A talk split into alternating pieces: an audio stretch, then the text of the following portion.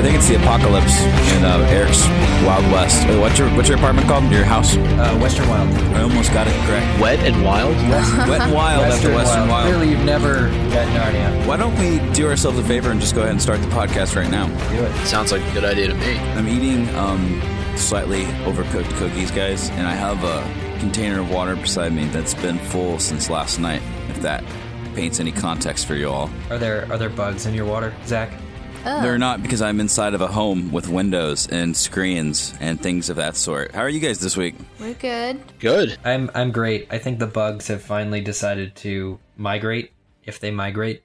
So I'm able to finally podcast, hopefully with the full use of my mic, the full potential. Do bugs migrate, Micah? Fact check. no, they don't live long enough to migrate. They just die. They They don't. they've gone somewhere because no, I think To they're in the trees, but they're cautious because it's going to rain or something.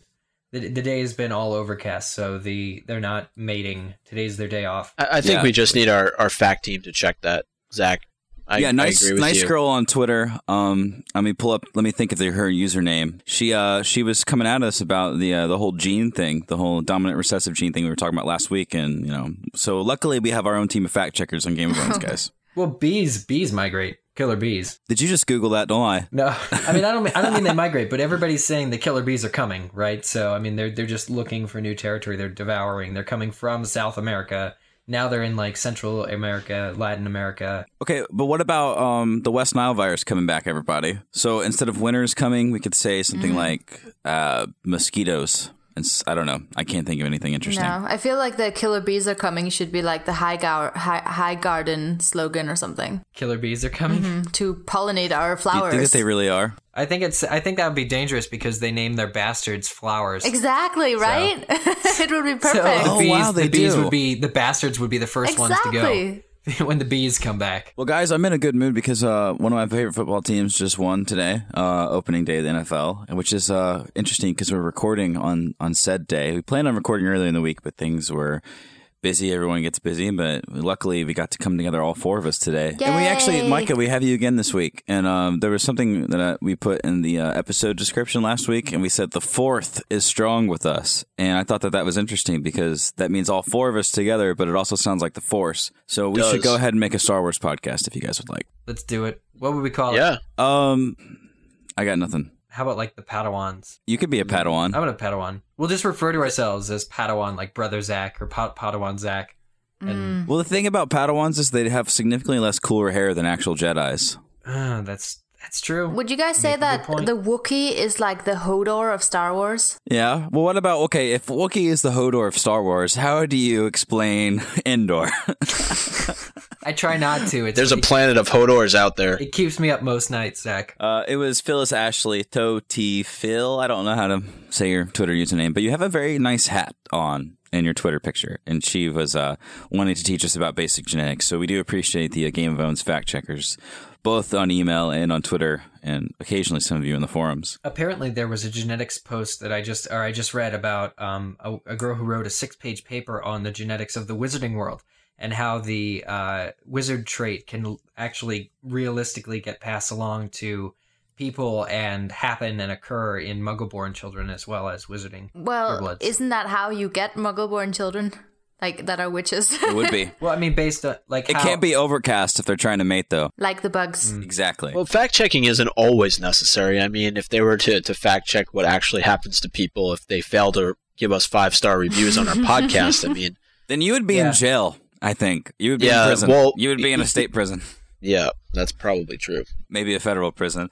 Micah's house is uh, reaching the end of its of its uh, rehabilitation cycle, and I'm actually moving to uh, a place in the desert really soon. Here in a handful of days, that's where I was recording the last episode. So I got a house in Vegas, and so I'm, I'm trying to convince both Eric and Micah to come with me, and we're going to start our own Khalasar. I was going to say, do you, do you have like this this big horse statue outside of your house? No, but I'm thinking about getting the Garden Yeti off of Sky Mall. That's what I'm really, really considering. It. you guys know what I'm talking about, too. Yeah, I know what you're talking about. I don't know if they have Sky Mall in Sweden, um, Selena, but the Garden Yeti is a fixture of American culture. You must have seen We seen do it, not have Selena, Sky when you were on the plane. It wasn't on the You know, plane Sky, with me. Sky Mall magazine with the they have um I think to this day one of the best selling items is Lucius Malfoy's staff which they still have. Wow. It's true. I think Jason Isaacs said that at one point during an interview. But no, the SkyMall magazine, they have this garden yeti, which is this stone, like you do like a garden gnome, but it's this uh like four foot to five foot tall yeti,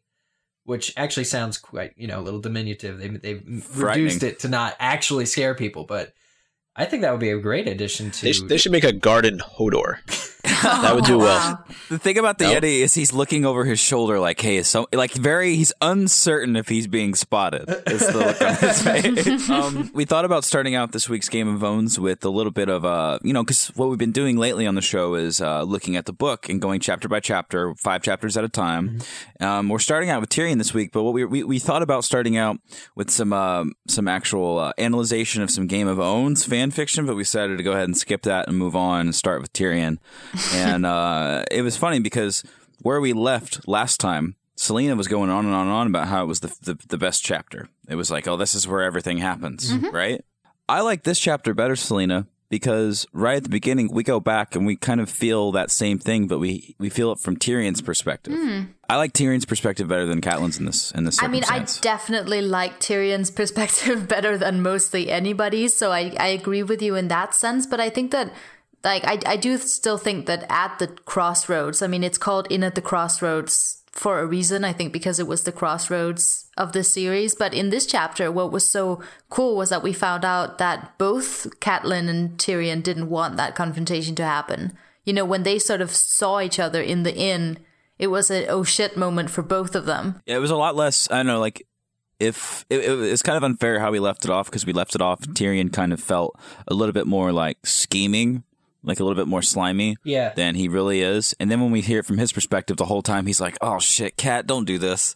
Oh man, Right, but he pointed her out though. She was trying to lay low. I think he was just mad about the Winterfell thing. Yeah. Winterfell thing, where he like she wasn't there, and so he was just being proud. You know. Yeah, I, I really like though because it, it's the one time that I can remember uh, in in these books that Tyrion actually gets outsmarted by Catelyn. The fact that you know he tries and and and this happens in the the, the previous chapter, but you know the, the fact that they're talking about where it is that they're going to be going so loud in that in that inn, and Tyrion thinks, oh well, you know. Our, my family will soon be on its way to come and rescue me, and then you know the the hood gets pulled off of him while they're traveling, and he sees that that Catelyn actually got the best of Yeah, I like And- that. I was It's outsmarted really- too.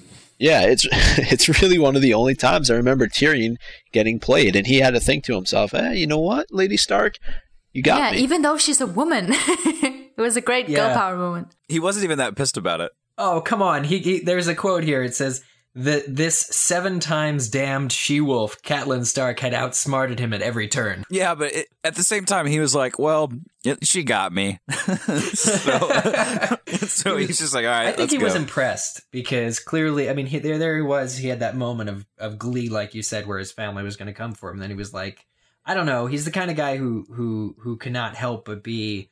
Uh, he'll, admit when somebody like outsmarted him. So I think he he's amused that he was wrong, but at the same time, he's like, oh shit, now I need to come up with a plan to escape on my own. well, how swag was it when he was like, um, he was "Well, if anybody were to." Tell my father, I'm sure they would be rewarded. It was very reminiscent of Hagrid getting captured. Like when Fudge came and got Hagrid, he's like, "Bad business, Hagrid. If anyone Exactly. wants to uh, find some Find the stuff, spiders." uh, they do best uh, to uh, fo- follow the spiders. Yeah. Instead of the butterflies. Yeah. In which this case neither of the two were included. I loved how the chapter started out though, and I, I thought about putting it as an own of the week, but to reflect the Star Wars conversation from uh, past earlier into the show, I like to say that when they uh, when they when they butcher Tyrion's horse, the mare that Jaime gave him for his birthday on some mid twenties birthday, which I thought was very nice of him. Um, steam rose from the carcass. And I don't even know why I brought that up. But guys, don't you just think it's crazy how hot like bodies are? And then when you like I guess when things are slain, the heat hits it. And it's just crazy to me how warm and how crazy it is. And I love how that's something that most writers I feel like would have left out, but Martin has got this just interesting mind and he was like, "Oh, I want to talk about I know. bodies and blood and this weird smoke that And comes it's out of it." something he knows as well, which just makes you wonder. Yeah. Yeah, what does he do in his spare time? well, let's. I mean, he looks like he could have ate a few horses in his life. Well, Micah, uh, you know George personally. You guys ever go like stag hunting in the uh, New York Northwest? You know? Yeah. What do they call them? Aurochs? Like those Yeah, that's big exactly what bison they call them. buffaloes? Are there any moose up there? Uh, no, not not here. Do you guys remember that one time in Wild America where Jonathan Taylor Thomas rode a moose's horns? I remember that. No, I, I can't say I remember that movie at all. That, that was a good movie. Devon Sawa. Anyway, this chapter was good. I loved it. I love the fact that Tyrion and Catelyn sort of it's like we've had chapters and chapters of all this uncertainty and a lot of what I'm sure is readers sort of stamping their feet or fists, whichever's approachable at that moment, at the fact that it's probably not Tyrion and that she should just listen to him. So finally we get to have sort of a moment where they start throwing down conversation about this knife. Yeah, yeah, and and and the fact the fact that they resent one another, that Catelyn is so convinced that his family, you know, attacked Bran. The fact that when they get on the road and they're on their way, Catelyn has to rely on him in a way um, because of what happens. That that that they're forced to confront their feelings about one another because let's face it, after a couple of days, Catelyn's own men are chatting Tyrion up, and they really like him and that's that's that's a that's a leadership problem for Catelyn, um, because he's supposed to be the prisoner. Did you guys see this attack coming at all? It was mentioned. I mean, it was hinted at where they're just like, yeah, these passes are, are dangerous, and the way the road to the Eyrie is is not is not easy. They were saying even if Tyrion's or the- Tywin's men knew where to look, they would actually have trouble navigating their way to the Eyrie because of these mountain clans. Yeah, I saw it coming because they don't. They he wouldn't set up something about the mountain clans if we didn't, you know, encounter them. I think that's probably easy to see coming. What I didn't necessarily see coming was them joining forces, and they really had no choice in that situation to kind of ally with each other and and fight for their lives. I remember watching it in the show, and it just felt like such a strong amount of. I don't even want to say redemption because I felt like Tyrion has never done anything wrong to Catelyn. Right. Um, I mean, he made he designed a brace for her paralyzed son to ride in a horse. Like we all know that Tyrion's a good guy, and the show does a lot better job of painting that. But like in that moment in both the books and the show, for me, when Kat's looking over and there's that bit of um, suspense where she's about to get attacked by that guy, and then he comes in and owns the dude with his shield Yeah. like in that moment, I felt like, all right, just let the guy go. Like he just saved your life, and you're still going to be an ass to him.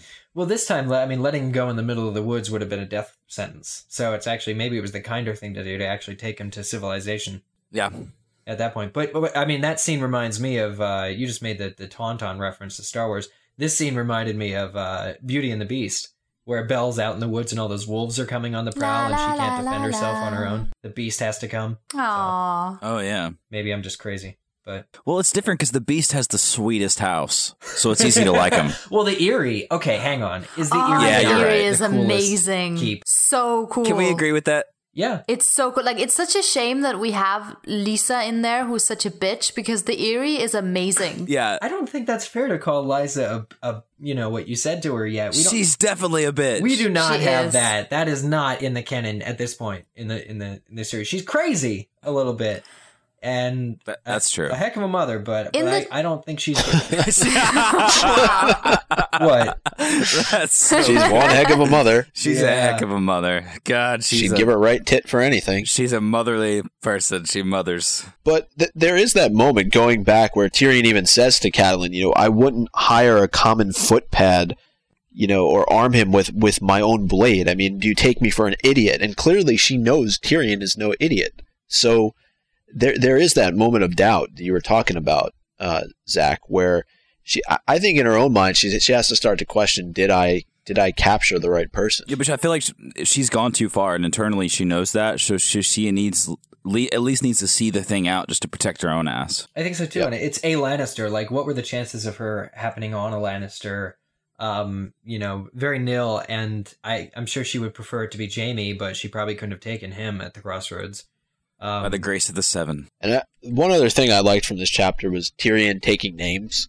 How he just was going one by one through all the people who were on this journey with him, thinking about you know how he was going to relay this information to his father somewhere down the line, and these people basically were going to be up Shit's Creek without a paddle. Yeah, and it's a very ominous thing to do because you're in a position of not having much power, but he's using his mind to be like, "All right, guys, let me get your names really quick," and he's putting just enough uncertainty in their heads where they're going to do things like become pals with him rather than give him shit. You know. Exactly. And then after the battle, they let him ride armed. Am I right here? Like, Yeah. which is awesome, and it sort of says a lot. by the time he reaches by the time they reach um you know the blood gates uh he's he's fully you know armed and everything he's he's enjoying well by then there were only eight of them too there were 30 i think that set up from the inn uh now there are only eight so that that that's tough. Um they've been through an ordeal just to get to this place but you know i wondered if it's not if that was intentional from from tyrion to be like i need to get control of this situation. Or is it just because he is that guy who will sit back, he'll listen, he'll learn these people's names, and he'll you know he'll he'll be funny in his own little way. Like, is he is something about him just that likable, or is he saying strategically, okay, I need to get on top of this situation, or I'm going to be butchered? Because by the it doesn't really do him any good. Like by the time he gets there, he's retreated like a prisoner again, right? But I'm just wondering if that's more of just that his character, because he's so likable even to us, the reader. Yeah, I think you're right. I think that he has that. You know, that's why Bronn sort of starts flocking to him. And by the way, this chapter we see the beginning of the Tyrion Bronn bromance, which is one of our favorites. So many great Bromance. bromance. yeah, the Bronmance.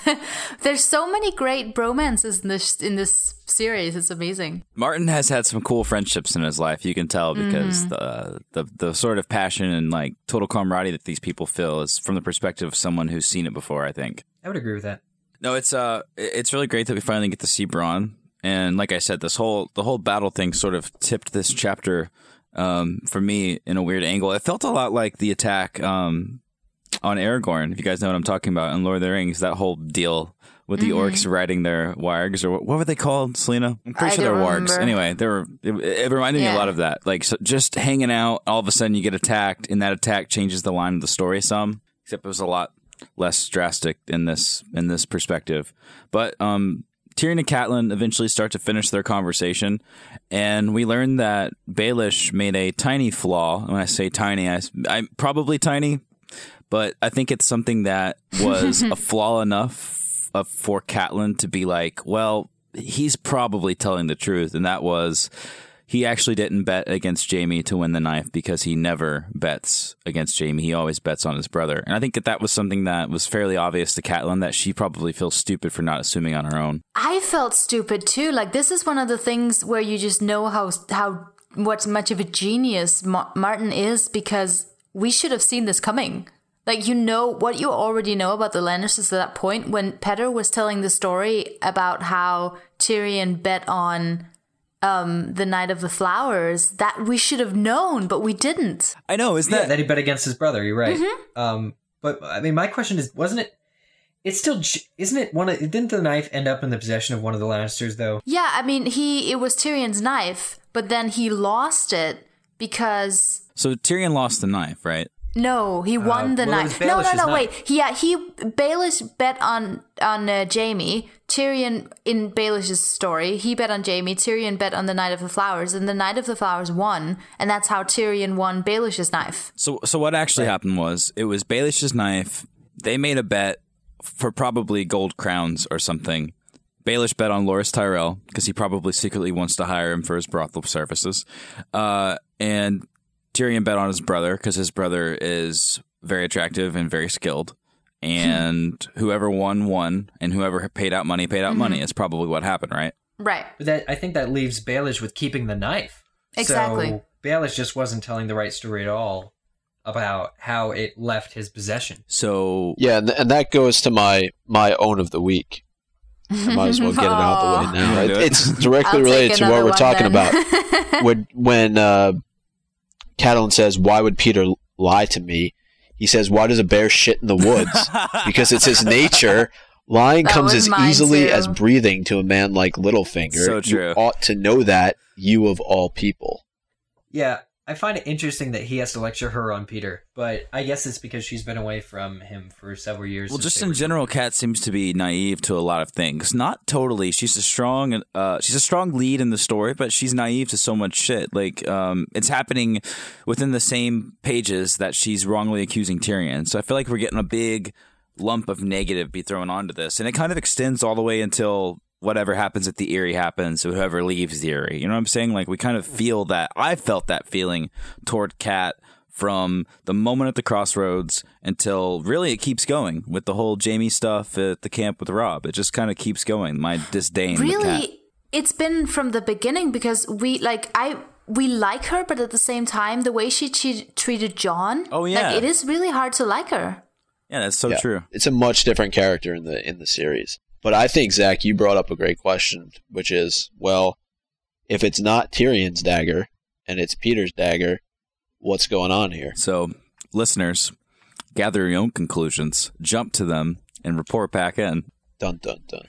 Um, so It's like it's like it's like another game of Clue. it's- it's- it was Arya in the throne room with a broken With shield cat. with a cat with a cat. Yeah, And and without giving without giving anything away, I think you do get resolution to this in Storm of Swords, right?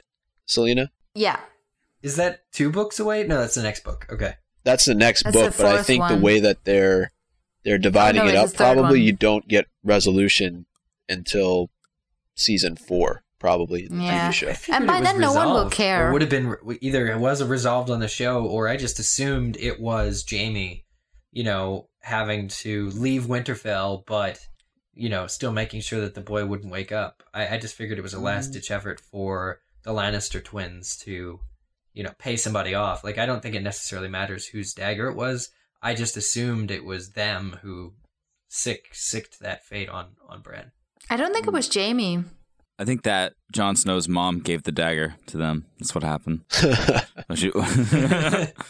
So uh, Arya's catching cats because apparently that's how you become a good swords person.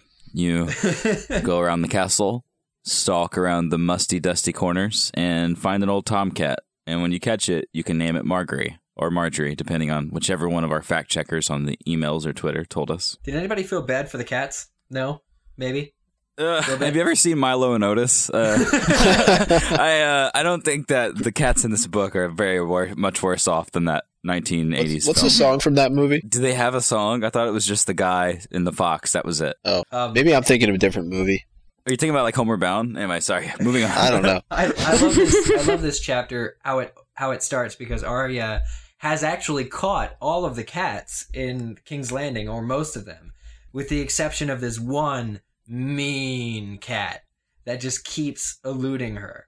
And so it, it's it's funny because you're reading about. You can see that there's there's some kind of value that Syrio Forel is is not just giving her tasks to do to, to fill her time. Like this is actually making her better, just like blindfolding her, just like having her stand on one leg. This is cool. The idea that you can train somebody or that with enough practice you could actually sneak up on a cat. Um, yeah You know, super cool. So I like that she was doing that and that there was this one mean cat that kept getting away. You know, to see a child so fixated on something as silly as uh, catching That a cat. pissed off Tywin Lannister at one point too. Yeah. There was that joke in there, right? Didn't the cat like jump on his head or something? During a feast. Yeah.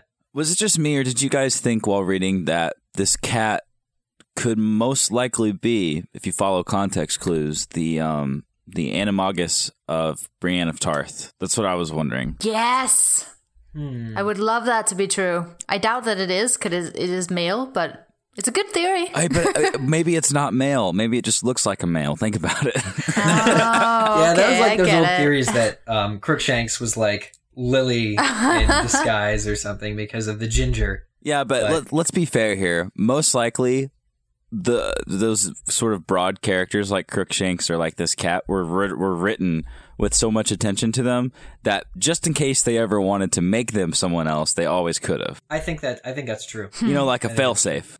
I know that. Um, I mean, I'm just going to mention this because I feel like there's only so many opportunities to touch on this stuff, and the fact that they reference her as being blind so many times yes in this I chapter when she's chasing the cats, and I know Selena is probably the only one who knows what I'm referring to, but just the fact that he included that kind of alliteration this early on in the story, I thought, you know, it just shows that he has this kind of master plan. And I won't elaborate on it anymore. I'll just say that, you know, because I feel like there's so much stuff early, th- th- that is in these chapters that we don't necessarily touch on because it may spoil things later. I don't think that necessarily spoils anything. One thing I did notice about all like all her explorations was how she kept coming back to those words. Like when you said, Micah, when everything went went dark and she had to rely on all her other senses because a water dancer doesn't just see with her eyes, and when she was sort of reciting those things to her, that was really I that was a really sort of interesting because she'll like Arya the character will use that throughout the entire rest of the series. It's also interesting how in this um in in this chapter it's the first time that we see her uh being called a, a boy or being mistaken for a boy, which was a nice bit of foreshadowing as well. by Foreshadowing. the um, isn't it by the guards um, of Tommen and uh, Mir- It's Myrcella? Tommen and Myrcella, yeah. Yep. Yep. I thought it was really neat when she actually started to get a little bit of a uh, that explore on, and I loved it in the show. And I um, probably, I mean, I liked it in the books more because it was it was more uh, grand in the way I, it was inside of my mind because my mind is not constrained by budgets. What if what if your daydreams? what if your daydreams had a budget? and you were just like, man, I really want to give, I really want to think about Mario on Rainbow Road, but I can't afford the castle in the background or the lift to It's get up be, there. It's gonna be Rainbow Path. Yeah. be- So it's just a rainbow path. footpath. It's just a footpath. No, um Arya in the in the dragon room was awesome because, you know, she was walking into the mouths essentially, or, or she could have walked into the mouths of these beasts that um with a relaxed jaw could have eaten her as a as a person or even we could what was it the line about the horses being able to ride right through it or something? Uh, it's cool. It's nice to get a little bit of a i know we do a lot of com- comparison from the show to the books which is obviously a mechanic of the show of this show but um the first season was so true to form with these books um, and a lot of the scenes and especially this one i thought was really interesting because i thought that she really captured a lot of the fear that Arya actually had in the book because I mean if you could imagine yourself being lost in a place like this having just moved to King's Landing and now you find yourself in the scary castle of King's Landing I would just be terrified. Yeah, and she's having to make out what these two figures are talking about. You know, very, I guess, early on, she figures out that they're talking about her father and possibly a plot to exterminate him. But it's it's all in these codes and these, See a bug? these myths. Roach Ned. Yeah, Roach- Gotta Roach- squash You ever see Joe's apartment? Ned is the uh, lead. lead. I would have not been scared of the castle any longer if I saw a little, or if I saw Varys hanging out there. It's like if this guy can hang out here, it's probably pretty safe. Like if he's not scared, I'll be fine. well, he is the spider. Yeah, but look at Anyway. him.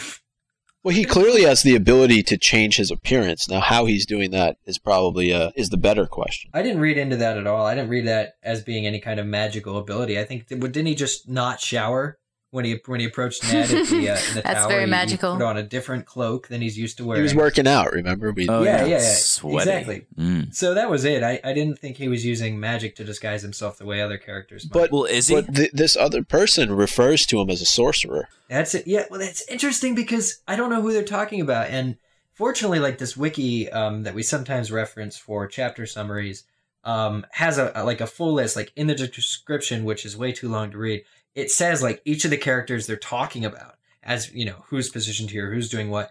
But when I'm reading it in the book, I couldn't wrap my brain around it. I, I, I still read it, I made it through, but I didn't expect to understand who he was actually talking about.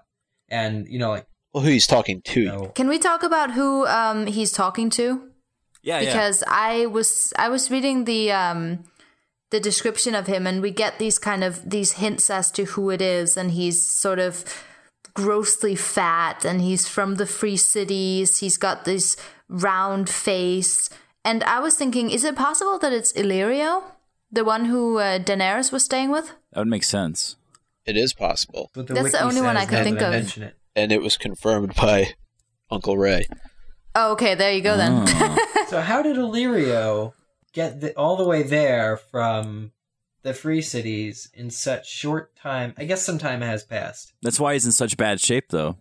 no, seriously, that's why he's so he's so ruffled because he just made this travel for quickness and you know They probably like threw him in the barrel, a barrel at the bottom of a ship, And they just rode all big- the way. a The big Elven barrel, King tossed yeah. him into a barrel, and just how they got out of there. or But he yeah, flew on one of Varys's magical birds. uh, Varys is a sorcerer, guys. That's all I have to say.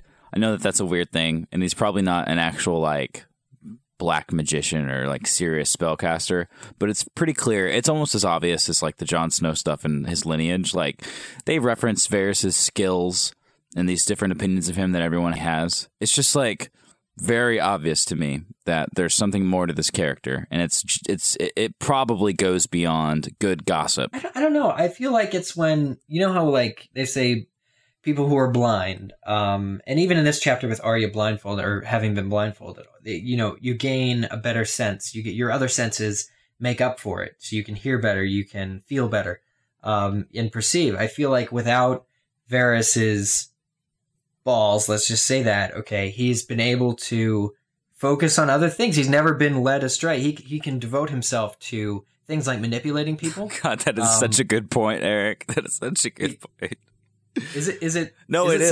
Sound? I mean, no, I'm it's just a, saying. He, it is. Here's a man who's devoted his life, who's never been dragged away by lust. You know, so he's been able to devote himself to whatever he is. I just think, you know, by calling him a sorcerer, it's it's still a great compliment. Maybe but again, I, I feel like he's just extremely skilled at gossip, extremely skilled at manipulating people, like they say Petyr Baelish is.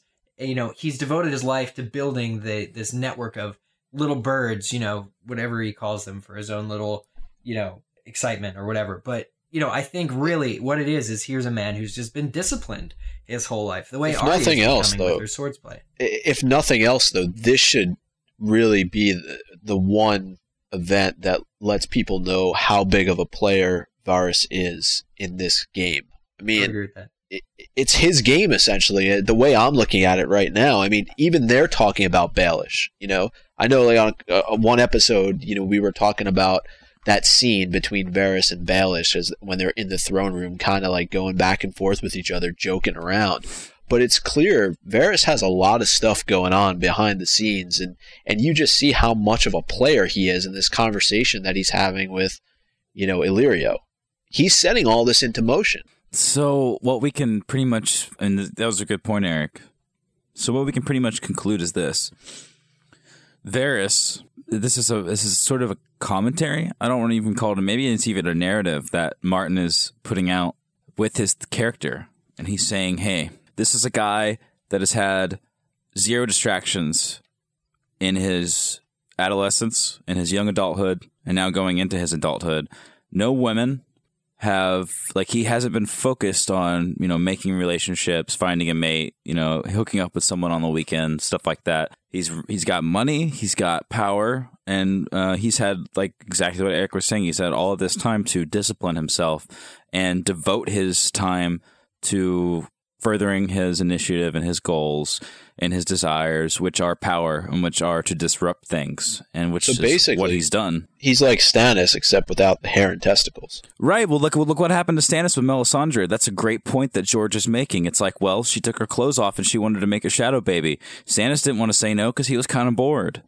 Like, like it gets boring in the map room. And but, but, but when Varys went and visited Ros, Ros went for the grab. She went right down to investigate his crime scene, and he was like, um, "Nope." like he had nothing to. He was just like, "Listen, let's talk about business. You can do that when I leave." But it's so true. It's because that's that's one of his powers. Maybe that's what makes him. It's not actual magic, but it's sort of. It's magic over what other people have. It's sort yeah. of it's like what people with less intelligence would call magic if they see something they don't understand. It's like Varys is on another level because he hasn't been distracted and because he's been focusing on other shit. And so focusing on other shit for so long has sharpened him on all of these other things. So maybe to someone stupid like us, that don't really understand what's happening yet, we would call it magic, but maybe it's just focus and drive. I mean, I think we're dealing with people later on who can actually use magic, like um, what's the guy that Arya befriends, the assassin. But you know, in terms of uh, Varys, I think he's a Muggle. Um, you know, but just very adept, very sharp, like you were saying, at, at what at what he's doing. All right. Well, well, let's go from a guy who has no testicles to a guy who has no brains in Ooh in Ned because his daughter is essentially telling him all these things. There's so many key points that she brings up that there's no way that she could possibly anyway have made this up in her imagination. And Ned just kind of passes it off as, you know, oh, Arya's making up stories. Ned, man, come on, brother. You're, you're going to get on, your brother. head chopped off come for on, this. Brother. Come on, brother. I'm looking out for his best interest here. Yeah. Look, And this is not this. Yeah, what does Ned expect? Right. That, that that these two hooded, shadowed figures are going to meet in the basement of the, the keep and talk about this stuff and have it not mean something. Like somebody would would go through the pains of of having this conversation that Arya went through the pains of not getting discovered overhearing. You know, it, it's you do have to trust your own kin. You know, if if it were Catelyn who had heard that like Arya came to Catelyn and said this, I bet more would have happened. Or we know that if they went to Lysa with this, she would have sent letters all around. Damn it, Ned. This may be the nail in his own coffin or the sword, the broadsword in his own neck at this point. It really is. You know, She hears about the book. She overhears about the bastard. So, I mean, those two things would have been enough for me to say, okay, clearly there's a plot here. I don't, I don't know exactly what it is, but it's probably it might be a good idea to start heading back to Winterfell right about now. And these are references to things that Ned know knows about and that he's doing his own research with. that's true. Exactly. So Yeah. it's like, And what the hell, Ned? The fact the fact that anybody is talking about how somebody checked out a book, you know, or the hand checked out a book, that should raise a flag right then and there. The fact that his own daughter is is saying this, and I don't know why it doesn't. It's like him being slow on the uptake for the finding the dire wolves in the woods being, you know, a symbol. Uh, he was slow on the uptake. You know, a chapter later, he was like, "Oh yeah, I guess that kind of meant something." Well, you know, here he might be too late on this on this Well, front. Maybe. Ned's just so slow on the uptake that he learns all these things and he doesn't want to scare Arya with his like with with him being like, "Okay, cool. That's totally true. Don't be scared." Maybe he's just lying to her and he's just being slow on acting on things because he knows that he really can't do anything. he can't show fear in front of his daughter, so you think he was like st- stealing her, you know, th- making a, a I brave think that- face. there was a lot to do with that. I think that was a lot to do with it. But on top of that, I think that everything that she said, he knew and he knows. And that's just why he's able to be so open to the conclusion that he draws later about the lineage. Like I think it's all it's it's all addition within himself to accept what the hell's happening against like with the Lannisters against Robert. Which is why he believes that but not this. Does that make any sense? It's, mm-hmm. it's all just helping him. It's like he's not going to go out and start swinging his sword, but when shit when it when time comes, he will fight Jaime outside. You know, Yeah, I just think it's a shame because what he is ignoring is perhaps how widespread this issue may be, or like how much danger he's in. you're mad because what you would have done is you would have went right to the king and been like, "Let's figure this shit out before we both die." Right. And he didn't. He was trying to be political, and he's bad at being political, obviously. Well, not only that, then Yoren shows up with a bit of news about his wife uh, capturing Tyrion. So his situation just went from bad to worse. Yeah, I mean, when Oh. you're getting distracted with something like that, when your wife's off doing stuff, it's like, oh, your, your wife cat. just captured the the most powerful family, if I can say that, in all of Westeros. Wardens of the East and West, or yeah, they're they're they just your wife just went and captured some guy. And not only that, but that was part of the conversation that the two cloaked individuals in in the, the dragon head room were, were talking about. They already knew. How did they know? yeah, I give The up. dog knows. The dog, the, The dog, dog knows the dog is here.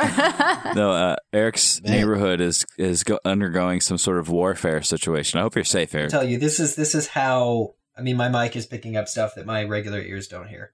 It, you know how they, they have that, that map of Westeros in the uh, in the book.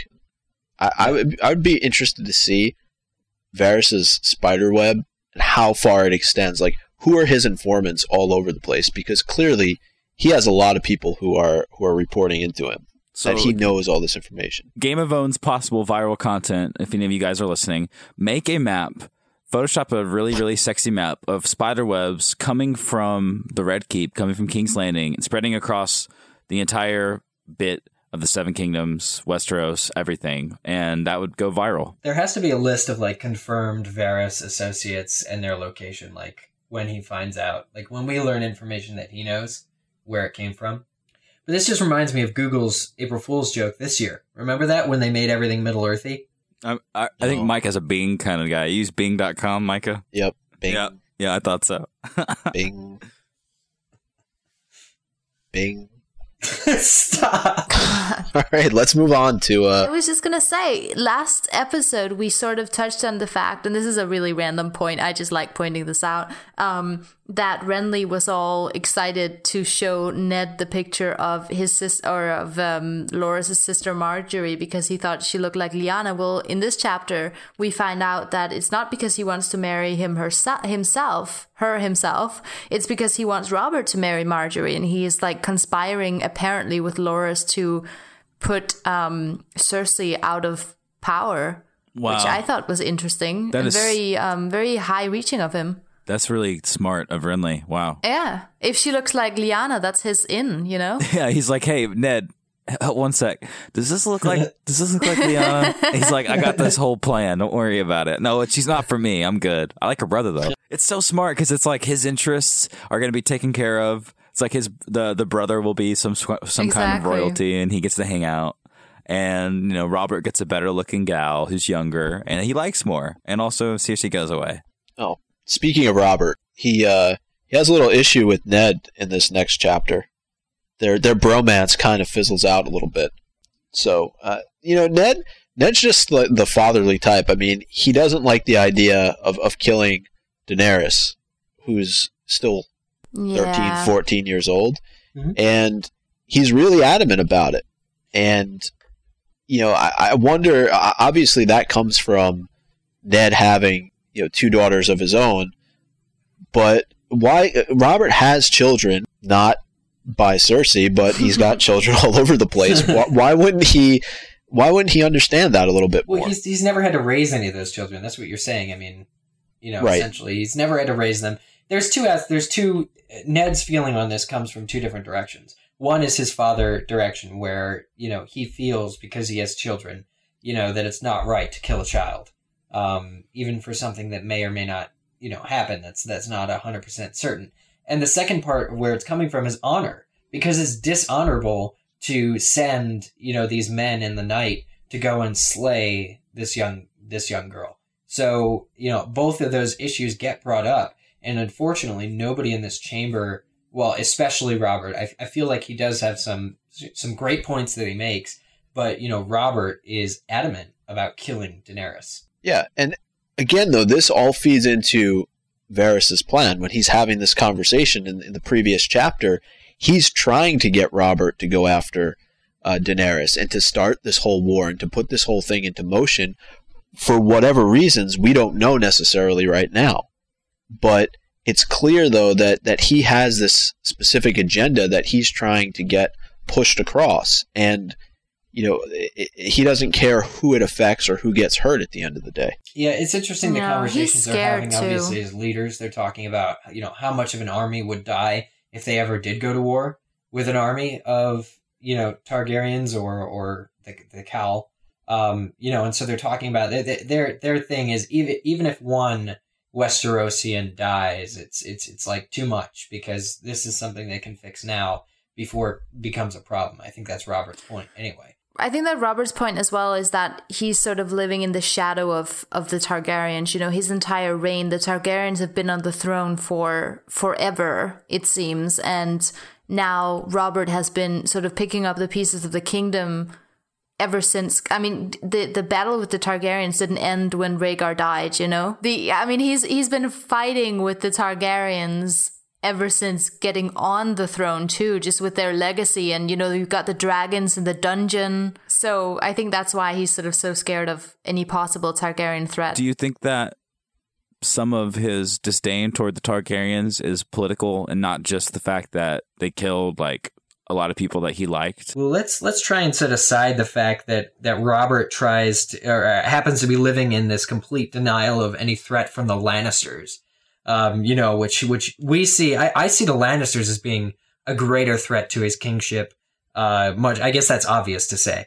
Um, you know, than the Targaryens. But yeah, I mean, I think ultimately it comes down to Robert realizes that his own rule is weak. Um, you know, Well, that's why he brought Ned in, though, and then he he doesn't want to listen in. to him. Right. So that's this is a character flaw for for Robert um, that we're very clearly seeing in this chapter. And and we know for a fact that Varys served the Targaryens at some point, and now he's here again serving Robert. And so, you know, he basically is is is so willing to do what the council tells him to do. It, it's just he, he's just giving up that power. He he just has no ability to control his own. He you know he's, he's just not. What, what is he doing? He's sleeping. He's sleeping with women. Bing. He's mm. he's being he's being lustful. He's banging all over the place. Yeah, and that's what he's doing though. and I think that's a great. That's part of the narrative that that um Martin's throwing into this book. Like, look at Varys. Look at his air quotes success with his focus and his I don't want to say chastity, but like his focus on work rather than personal pleasure. He's being a lot less selfish. Whereas Robert is being incredibly selfish with wine, which eventually leads to his demise, or with women, which has led to his lack of focus and his lack of control over his kingdom, which has led to his lack of being loved by the people, and which has led to his lack of sadness when he went away. No one was yeah. sad. No, that's a great point, and I and I think that you know he just he doesn't he brings in somebody like Ned, but doesn't want to listen to what he has to say because Ned is going to be sort of that rational voice in, inside of his head, you know, that's going to tell him the right things to do. There's even that moment where Ned starts to think about Rhaegar Targaryen and, and what his rule would have been like, you know, as sort of this this juxtaposition to how Robert's ruling. And you know, you often wonder, like, did did Ned completely hate Rhaegar? You know, I, I don't know if that that's necessarily the case. He's, he's starting to sing his praises, it seems, in these chapters. You're right. I mean, he brings it up in his own chapter, and I think two chapters from now too, that Rhaegar Targaryen would have, you know, maybe would have made different choices. He asks if Rhaegar went to brothels the way Robert does you know and it's it's very interesting you're right the juxtaposition and i wonder that that that loyalty factor too you know Lyanna gets brought up so many times but with knowing full well Robert's behavior, would he have been loyal to her? And whereas I think Ned believes that Rhaegar would have, and what? It is mm-hmm. interesting. Then again, I wonder if it's not too late by the time Ned's brought on to really change Robert's mind about anything. That's Robert's fault. But I wonder if it wasn't, you know, if Ned shouldn't have stayed with Robert the entire time. Um, you know, perhaps, but Ned had other duties to do. So they all take a vote, right? And and it's really only Sir Barristan who brings up or who backs up Ned, and you know, it, it, the whole uh, there there's this kind of bit of backstory that you get on how Robert basically pardoned Sir Barristan, and so how he was saying that Robert should be doing the same for Daenerys, not holding her responsible for what the rest of her family did prior to this. I really like Sir Barristan, I like that he was actually on Ned's side because you've got all these sort of really corrupted politicians sitting there just planning to kill this young girl. And even though it's technically a tactical decision, it's a really douchey one. And you can really tell who in that room are honorable men yeah. yeah, it was a and nice way to paint, paint his character more. I mean, just for the simple thing to align him with Ned, because we know that Ned is honorable, and so if he agrees with Ned, then we like him more. Yeah, and and there's that moment too where they're going around coming up with the different ways that they could possibly kill Daenerys, and Varys brings up the tears of Lys, which kind of makes Grand Maester Pycelle jump a little bit, or he hmm. gets like these this look in his eyes. So obviously that's a that's a hint at something later on, or maybe something that's already been mentioned. So I just, you know, I, I like it reading back over and seeing that all this information is kind of hidden here the whole time, and you know, things you don't pick up on the first time around, or maybe you do if you're. I mean, you're right. Yeah, the tears of Lys have been mentioned as uh, Ned has been told that that was what killed Jon Arryn. Jon Arryn, yeah, yeah. Prior to this, where that gets mentioned, and you see Grand Maester Pycelle look up as I mentioned, they're going around trying to figure out how do we best get to Daenerys. What's the the easiest way to to get rid of her? And so um, Ned finally has enough of this. He says that if you're going to do this, you're not going to do this on my watch, and takes off the pin. I like to think he said, you know, Robert, take this pin and shove it up your fat ass. But I'm, I'm not entirely sure that's how the conversation went. You know, Ned's a much more respectful individual than that. Um, maybe he just gently placed it on the table. He gently placed it on the table. just, just sat it there on, on, a coaster. And he said, "Thank you for the opportunity," and I, left. pre- I appreciate the gesture. exactly. Uh, Appreciate it. I, I polished it before I came, just so you guys know. well, before we, I mean, I, am interested to know this um, because Selena, you had a, a- a f- a- an interesting perspective on this decision that they're voting on. If you 4 or excuse me, if we four had to make the decision, what would we each individually think? I'm to interested. slay I'm interested. Danny or not. Yeah, whether or not to- to take Danny out. And because, okay, really quickly, the threat that she imposes is this a chance for a massive army, the Dothrakis, to wed with a crazy dynasty, which was her, with the dragons and all that shit, make a baby, which joins them forever. And they could, which they don't know that that's their plan, but they could cross the narrow sea and cause some shit. So my question is, what would you guys do? Like, what th- they're talking about it. What would what decision would you make? What would you think? Well, I would I think I would come down on the side that the the force that this potential new Targaryen slash horse lord would have behind him would be his Khalasar, right? But his Khalasar is never going to cross water.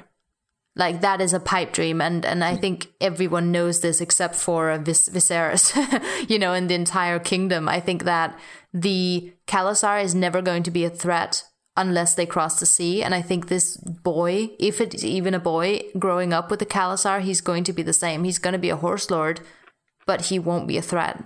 So I would come. I would. I would say that. Yeah, I like that. I mean, I, I often wonder why the target wasn't Khal Drogo. Why Daenerys? I mean, Daenerys is only 13, 14 years old at this point, and if if Drogo is the husband, you know, we know for a fact that if if Drogo is slain, then his Khalasar will no longer follow him. And so I I thought that that was a little bit of oversight on the part of, of Robert. That that would have been my target if I was really concerned about anything happening. But what's easier to kill? A guy who's never been beaten or a 13 year old girl? That's true, but I mean, if you know Drogo dies of an infected boo boo anyway, I mean, I haven't heard that in a long, a long time. I think since my little brothers were children, tiny ones. boo boo. That's good. great. Well, there was there's that uh that GIF right or GIF the big badass warrior dies of infected boo Oh, boo. yeah. Yeah. So uh, I mean, there's ways I'm sure of of being if they're able to get to Jon Arryn, if they're able to get to all these people that that they kill throughout the series, you'd think they'd be able to get to Khal Drogo in some way. Distance murder is hard, though. Longer distance. That's true, unless you can apparate. Yeah, unless you can operate, then it's pretty easy. It's not very hard at all. Ask Gellert Grindelwald. Anyway, what do you think, Eric? I think that I would probably come down on the side of the realm, but only if they knew about the dragons. Because again, you're talking about murdering. This is, and they don't know about the dragons. This is completely innocent. Here, they're they're they're talking about a girl who they're, talking about her giving birth to just another Targaryen kid who's going to be raised as a horse lord anyway. Like Selena said, you know what she actually gives birth to, the dragons, are far more of a threat to the realm. So the fact that they're talking about, um, you know, just another child being born, I side with Ned, and I think they shouldn't kill her. I hate to come down on the side of the baddies because it's I mean, we know Daenerys, we know that she's cute, we know that she's cool, we know that she's interesting and strong, and it's it's they don't know that. They don't know anything about this person. All they know is that the seed of the pe- person that murdered people a lot, like killed kids, ripped out tongues of people, uh, caused the crappy dynasty to even come to its end uh, caused the rebellion. Um, we know that this kid is is alive and is joining forces with a massive army just across the sea. Um, there is the fact that these people, we'll call them the Rohirrim. No, we won't. But they they never they never want to cross the the narrow sea. But I feel like the the problem that Robert has come to in his mind is that they haven't before, but they also haven't married someone who's you know air quotes royalty from this other part of the world. So maybe something happens where they decide to take their army across in a boat. That sucks. So they were trying to kill a problem before it started, which was hell. We wanted to kill this person and all of those people anyway because they were part of that dynasty. So we'll just kill them because we hate them. So they want to take care of her, which I think is very shady and very like untrustworthy and very dishonorable because it's a, it's a 13 year old girl. But when I think about the cost of what it takes for their kingdom to even exist and how many people die domestically, f- far much worse and in far greater numbers to protect far less. Their uh, this sacrifice for them is mild because they're going to just poison her like I said, versus all of the people that die domestically to protect and to to do X and Y. Think about how many people have died in these last couple chapters with Cat- Catelyn going to the Eyrie with Tyrion. Just just people. I mean, who cares who they were, how old they were, whether or not we liked them personally. Just lives that have died just so people can cross the plane. So the the, the cost of this one person versus the cost of what it could mean, dragons aside, um, I think that they felt was you just to eliminate this problem, we don't even have to kill Khal Drogo because he's not going to even have a reason to want to go then. So if you kill Khal Drogo, what's stopping Danny from just finding another Khalasar? So I feel like that's why they made that decision, and it was stupid, but it could have solved a lot of their problems, which I'm sure they're going to have later as the book moves on. Yeah. No, and and I think another thing is that they don't really bring up Viserys at all. Like they don't consider him to be Mm. any threat. It's all Daenerys, and I, I have to assume that's information that's coming back to Varys in some way, From what's his name? From Illyrio. right? Because normally, a- and this is not to to, to be you know sexist in any way, but wouldn't they normally consider the male to be the bigger threat in some capacity? Yeah, but the problem with this situation is that we have two Targaryens left, but now we have more Targaryens that are getting born. And didn't they just try to take care of all of them? Yeah, That's and this true. is going to be a strong, a strong boy, presumably with with uh, uh what's the horse lord? What what are they called? Dothraki. um, Dothraki, Dothraki blood in him. You know, I think they know that Viserys is the beggar king. You know, he's not. He doesn't have. He's not a threat. I mean, that's why they haven't killed them before. They've talked about the fact that they were gonna kill them a long time ago, but they just didn't see them as a threat. But now that they're multiplying, exactly. that's the problem. Now, I guess they're more of a threat now than they were 10 years ago when they were still children. But Vi- uh, Viserys, um, specifically, has grown up with this hatred, uh, which he would not have grown up with if they didn't give him a chance to grow up at all. Um, I think that the fact that they've had to beg their way into castles, um, you know, their whole life gives them this anger that's going to uh, definitely empower them should they ever try to get back home.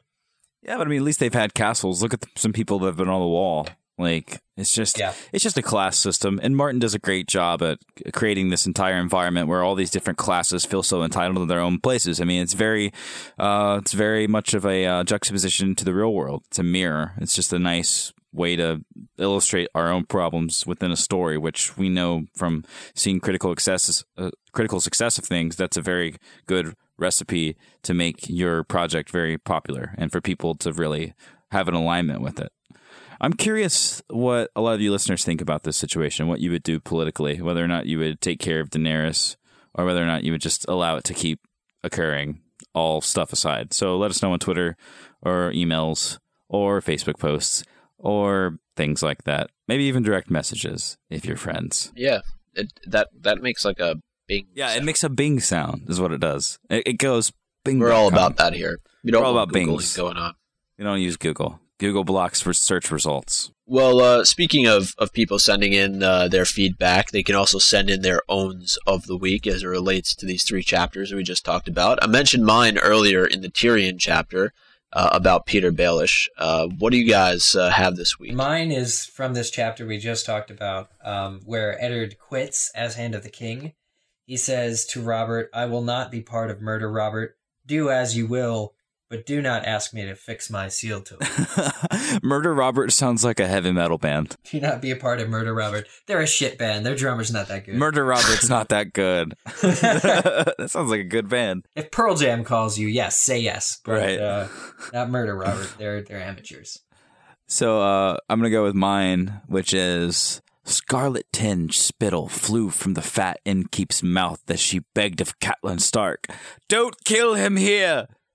Don't kill him anywhere." Tyrion urged. That's my own of the week. So That was a good Tyrion impression too. uh, that was just uh, you know I think that Tyrion uh, has a good idea about what people should and should not do to him, and don't killing him anywhere is up on that list. I like how eager he is to talk about, or how willing, how he can just talk about himself in the third person in order to continue the conversation that's ha- being had about him in front of him. Um, it's from it's from the it's from the Tyrion chapter. Go figure. Um, it's a kind of a long thing, but I I remember reading it and it really made me laugh. Um, Sir Rodrik shouted Winterfell and rode to meet them, with Bronn and Chicken beside him, screaming some wordless battle cry. Sir Willis Wode followed, swinging a spiked morning star around his head. Harrenhal, Harrenhal, he sang. Tyrion felt a sudden urge to leap up, brandish his axe, and boom out, Casterly Rock!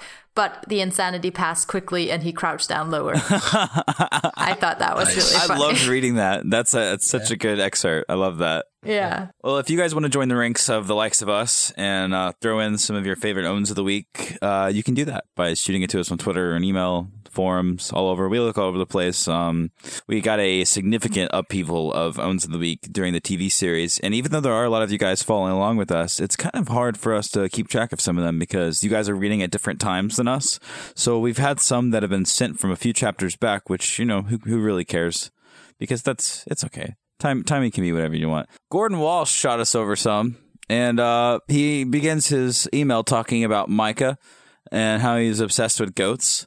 And I believe that that would be um, valid. That's accurate. Micah does like goats; they're his favorite animal. It's true. That'll come in handy if you're ever climbing the Eyrie. He basically was just talking I about thought those were donkeys. Well, those are mules actually, but uh, the correction is given later in the chapter. Got it. Gordon's owns were Tyrion's crab fighting with Alistair Thorne. Um, he really thought that the whole bit with Needle and Lyanna and Ned and Arya was a sad si- situation, but also an own of the week. So Gordon, don't know how that's an own, but we'll take it.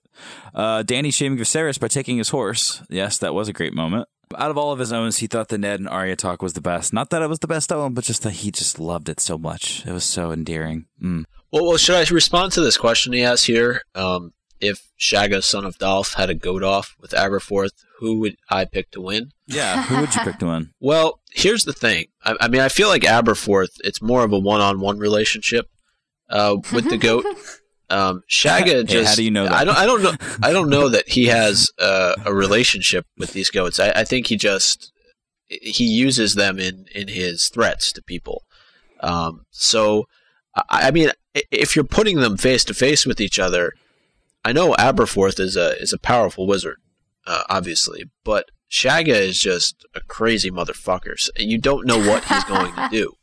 So I'd, I'd give the edge to Shagga. I think I would too. It's a bit like sending your girlfriend into battle, isn't it, with Aberforth? Whereas Shagga has been raising. No, no, no, no, no. If you were to send the Excuse goat into battle, that's that's a bit like that. No, no, no. I'm saying for Aberforth because you're saying. Oh, yeah, yeah, I see what you're saying. relationships, As opposed yeah, to. yeah. Did anybody else have that problem understanding what I just said? no, I little- understood Yes. it completely. the dog. The dog. The dog agrees, obviously. But, uh, no, I'm saying because with Shagga, he's raising these goats to bite testicles. You know, th- to be he's raising an army of goats, which is an interesting choice. But God, that's terrifying. they eat everything, guys. flesh-eating goats. Goats eat everything. They eat metal. Goats will swallow metal. You can't have a house goat. I won't allow it. It's a good thing I don't have metal balls. Yeah, it's a great thing that you don't have metal balls. Uh, It's it's just been great that this goat obsession has been a, a long running uh, point of humor for not just one podcast now, but two. Um, hopefully, if we start up another one, there'll somehow be a, a goat in the story that we can we can tie into things. But Micah, let's do a uh, three Billy Goats Gruff podcast. I'm so Uh, down for that. you want to do that? Well, I'm sorry. I'll I just wasn't forever- invited. I'll, I'll, I'll hang out though. I'll be a fan at least. You can. Jack, isn't Jack, there? invited? Well, I'll I just I'll forever remember J.K. Rowling trying to explain to a couldn't have been older than ten years old Oh God. what Aberforth's relationship with the goat actually was.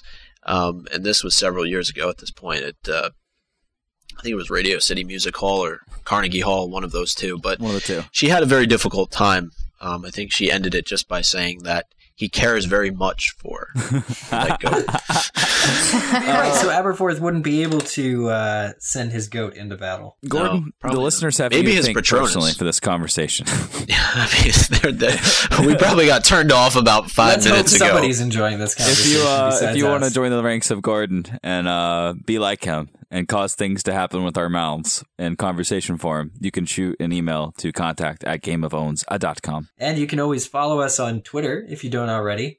Uh, as we mentioned, that's where we do receive uh, some, if not all of our owns, though you can also email us. Uh, our Twitter handle is Game of Owns. I sent out a tweet as before the show started. I said, "Hey, we're recording. Someone say hello." And uh, KDW, Miss KDW, excuse me, says, "Yo."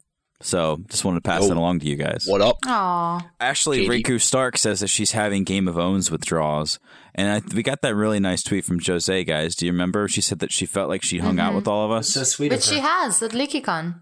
Um, because we Yeah. haven't seen her since Leaky. And That's so she true. tweeted us the other day that she was catching up on Game of Owns, and it felt like she was hanging out with all of us again. Khaleesi tweeted us a uh, funny thing saying Darth Vader loves Game of Thrones, but Luke reminds him of Jaime.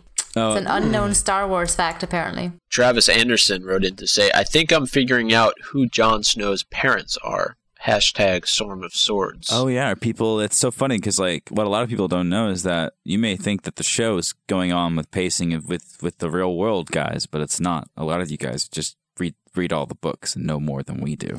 Oh my god, this is hilarious. Amber Danell um, tweeted us Joffrey reminds me of Prince John from Disney's Robin Hood. It is so true. I cannot. Oh I wow, did- they look exactly the same. they don't. One is a lion. Well, you know, a lion. So there you go. Yeah, there you go, a lion. But they, I did not make this connection. This is a good point. I love this movie, by the way. It's my, like my, one of my favorite Disney movies of all time. So.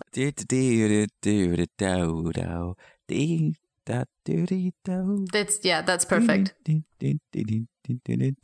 Um, I got this tweet in from uh, Captain Creepyface, and he said uh, he wanted to know if we need another host because he's kind of uh, looking for something to do since he got burned up last episode. Is it safe to say that Captain Creepy, Creepy Face has an identity crisis? a little bit. yeah. Maybe multiple personality You know- disorder.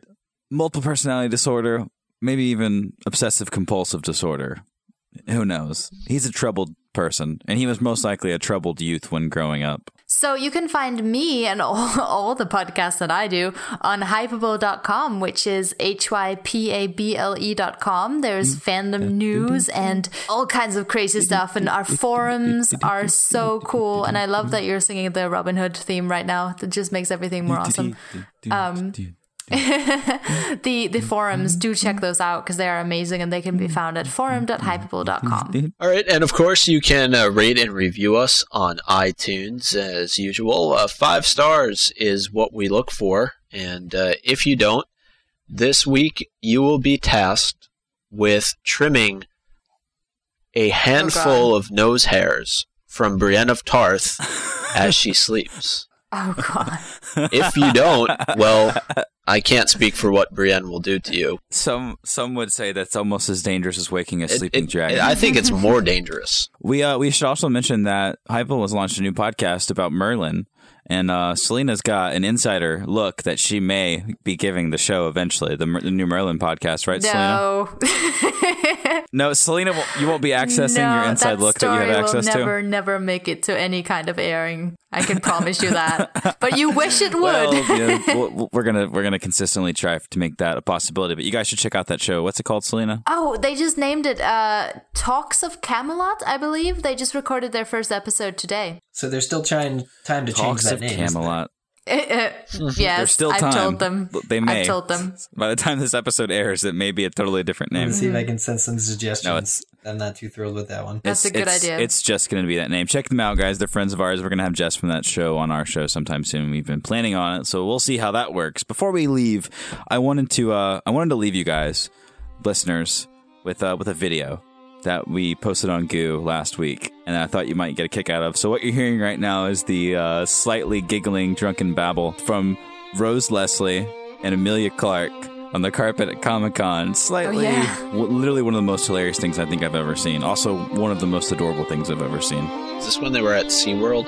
Uh, yeah, they went to they went to SeaWorld earlier that day. My name is Eric Scott. My name is Selena Wilkins. I'm Zach Lee. I'm Micah Tannenbaum. Bing.